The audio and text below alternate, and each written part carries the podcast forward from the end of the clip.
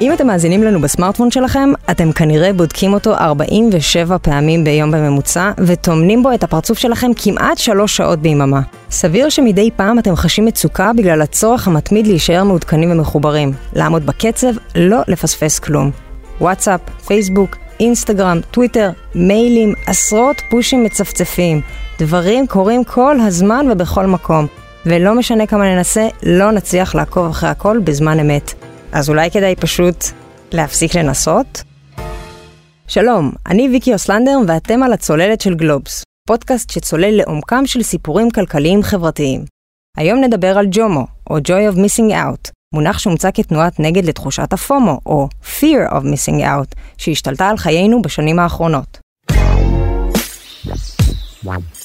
אני סיוון, בת 26 מבאר שבע. שמי רונל, בן 27 מקיבוץ נחל עוז. עדי, בת 27 מתל אביב. כל ההתעסקות הזאת ברשת כל הזמן, זה פשוט הפך להיות uh, משהו שמנהל את החיים שלי במקום שאני אנהל אותם בעצמי. אני חושב שהסיבה המרכזית שבגללה אני מצייץ כל כך הרבה, היא ההבנה הפשוטה שאם אני לא אשמיע את הקול שלי, אז לא יהיה מי שישמיע אותה בשבילי. תמיד משהו גורם לך להתחרט, בין אם זה אנשים שאומרים לך כמה מדהים היה להם, או התמונות המטו... מטורפות שבעצם רואות לך מה הפסדת. דור המילניום כבר השלים עם זה שהחיים הם פומו מתמשך. אתם יודעים, התחושה המציקה הזאת שמתגנבת כשגוללים במורד הפיד ורואים אנשים עושים דברים נורא כיפיים במקומות שאתם לא נמצאים בהם, עם אנשים שהם לא אתם, או הצורך להרים את הטלפון ולבדוק כל צפצוף קטן, לא משנה אם אנחנו כרגע בארוחה משפחתית, באמצע סרט, או שותים קפה עם חבר שלא ראינו מזמן. לפעמים זה פשוט חזק מאיתנו. אבל זה לא תמיד היה ככה. זוכרים? פעם החמצנו דברים כל הזמן, וחיינו עם זה בשלום. בזמן האחרון, יותר ויותר אנשים מחפשים את הדרך לחזור לשלווה היחסית הזאת, והם עושים מאמצים גדולים להתנתק מצונאמי המידע. אבל בעוד שהפומו הוא מושג שפשוט נתן שם לתחושה שכולנו מרגישים לפעמים, הג'ומו הוא מעין מטרה. משהו שצריך להתאמץ כדי להגיע אליו, וגם אז לא בטוח שהוא כזה מהנה, לפחות לא בהתחלה.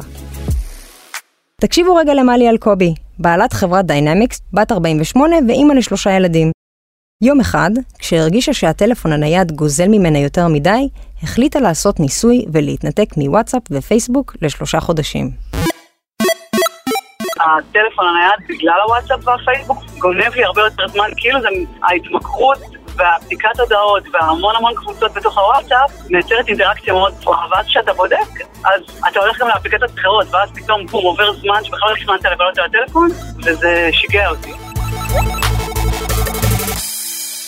היא אגב ממש לא לבד. התחושות שמלי מדברת עליהן כל כך נפוצות, עד שמילון קיימברידג' בחר במונח נומופוביה, כלומר נו מובייל פוביה, הפחד להתנתק מהטלפון, למילת השנה של 2018. ולא רק זה, הציפייה שלנו לקבל הודעות כל כך גדולה, עד שאנחנו כבר מדמיינים אותן גם כשהן לא שם. במחקר שפורסם באוקטובר האחרון, נמצא שרטט רפאים, או Phantom Vibration, ממש כמו הכאבים האלה שמרגישים באיבר שנחרט, השפיע על 68% מהמשתמשים. ל-13% זה קרה ברמה היומיומית.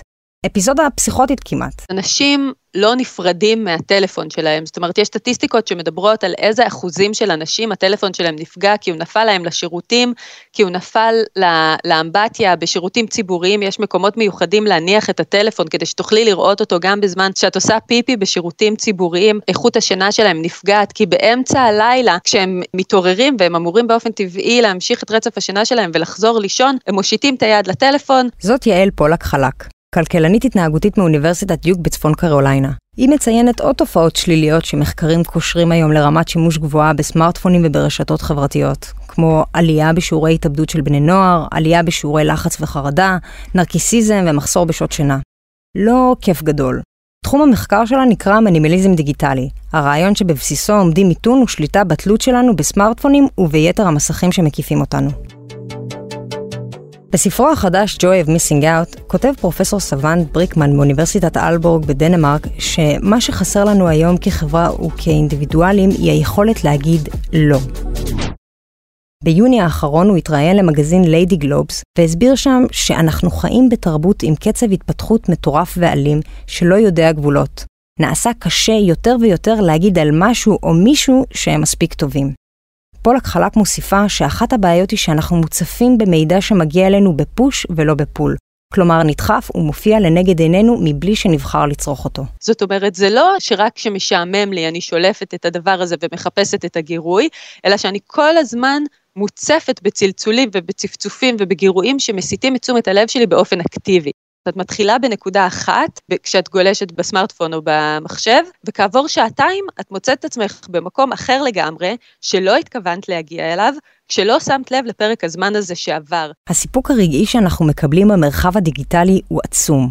עוד סרטון מצחיק בוואטסאפ, עוד לייק באינסטגרם, עוד תגובה בפייסבוק, ואנחנו נשאבים והולכים לאיבוד.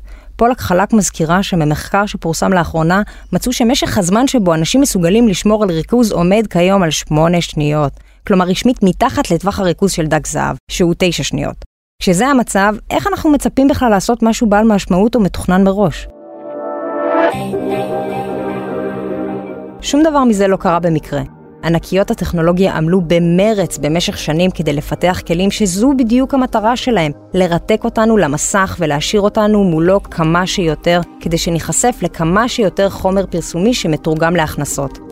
זה לא סתם שהפיד של פייסבוק הוא אינסופי ואפשר לגלול אותו לנצח. ככל שנשאר זמן רב יותר בתוך הפלטפורמה, כך החברה יכולה לעקוב אחר העדפות וההתנהגויות שלנו ולהעמיק את הפרופיל שהיא בונה עלינו.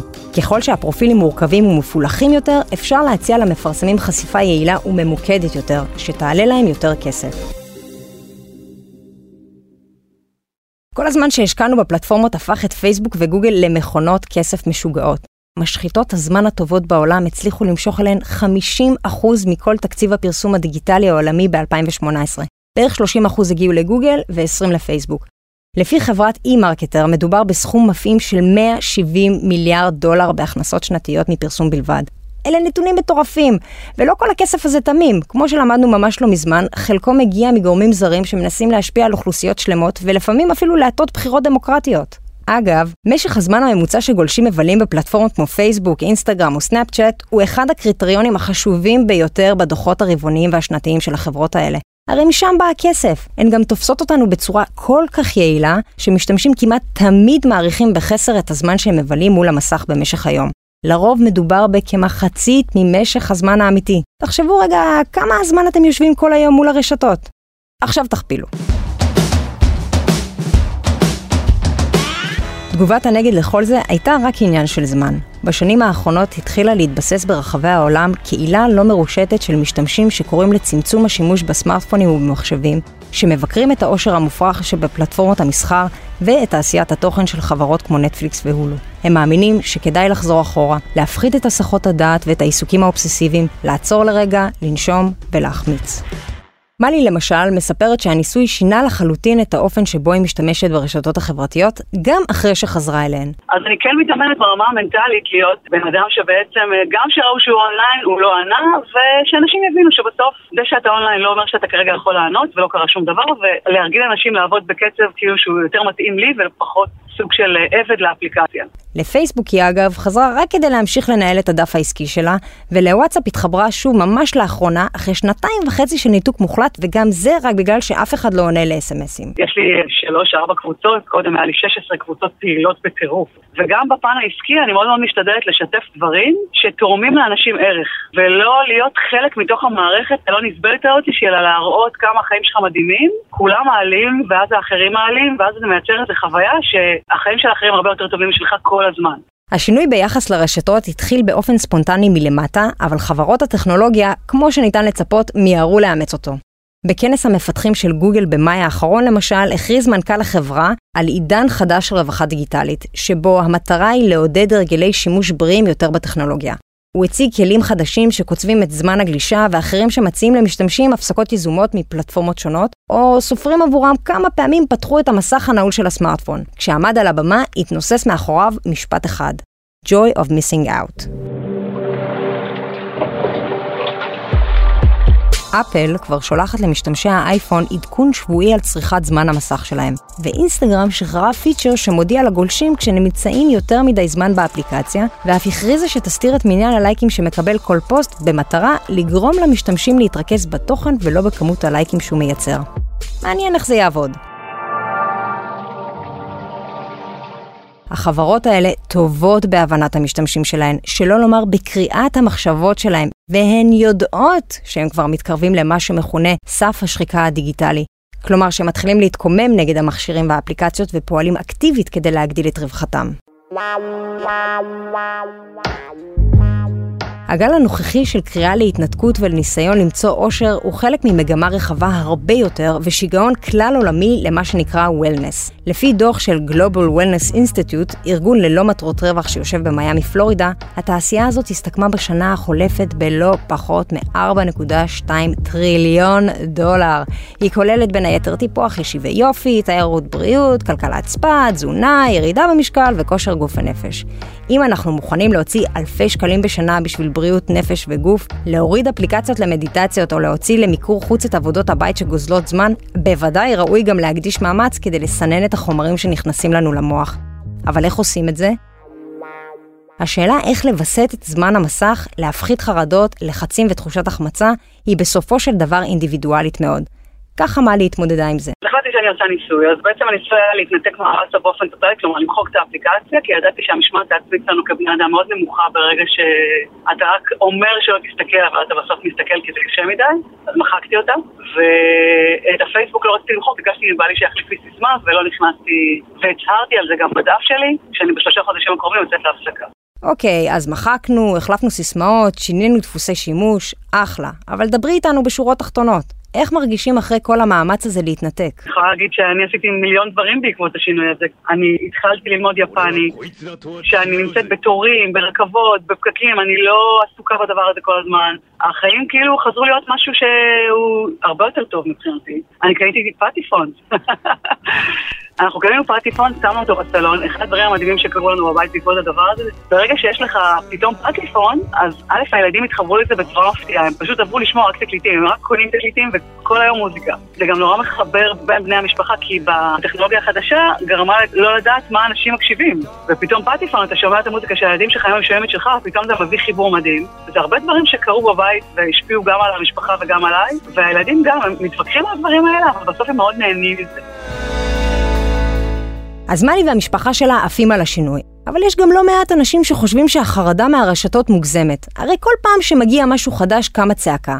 כשהגיע הרדיו, פחדו שנפסיק לשיר. כשהגיעה הטלוויזיה, אמרו שהיא הורסת את המוח. מצד שני, יש מי שחושבים שזה יותר דומה לסיגריות. כלומר, פעם עישנו בהיריון, בטיסות, בקולנוע ובעצם בכל מקום.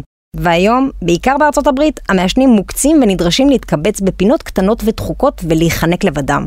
האמת אומרת פה לקחלה כי היא איפשהו באמצע. אני, באופן אישי, פעם בשנה, ביום כיפור, מתנתקת מטכנולוגיה ל-24 שעות, וכל שנה מחדש כשמסתיים יום כיפור, אני אומרת לעצמי, מעכשיו אני עושה את זה כל שבת, אבל אני לא מצליחה אף פעם. ומה שקורה לי זה שאני זוחלת לטלפון לכאורה בשביל דברים שמשרתים אותי, כי אני צריכה להגיע לאנשהו ואני לא יודעת איך לעשות את זה ואני רוצה להפעיל את ה-Waze, כי אני צריכה לייצר איזו אינטראקציה עם אימא של איזה חבר של הילד. אני מתחילה מהדברים השימושיים, אבל מהר מאוד אני עוברת לדברים שלא משרתים אותי, אלא שאני משרתת את, ה, את חברות הטכנולוגיה שרוצות להרוויח על, על גבי, אבל אה, זה באמת האתגר הכי גדול שעומד בפנינו, להצליח לבחור בדברים שמשרתים אותנו ולא להפך. גם למלי יש תובנה לסיום. אני תמיד אומרת ששימוש בטכנולוגיה זה כמו לדעת לאכול נכון. אנחנו לא נפסיק לאכול כי זה חלק מלשרוד, אבל כמו שהיום אנחנו הרבה יותר מודעים לג'אנק פוד ולאוכל ממכר, ככה אנחנו צריכים בדיוק להבין את הטכנולוגיה. אז נכון, זה לא שצריך לסגור את האינטרנט ולחזור לשחק במקלות ובאבנים,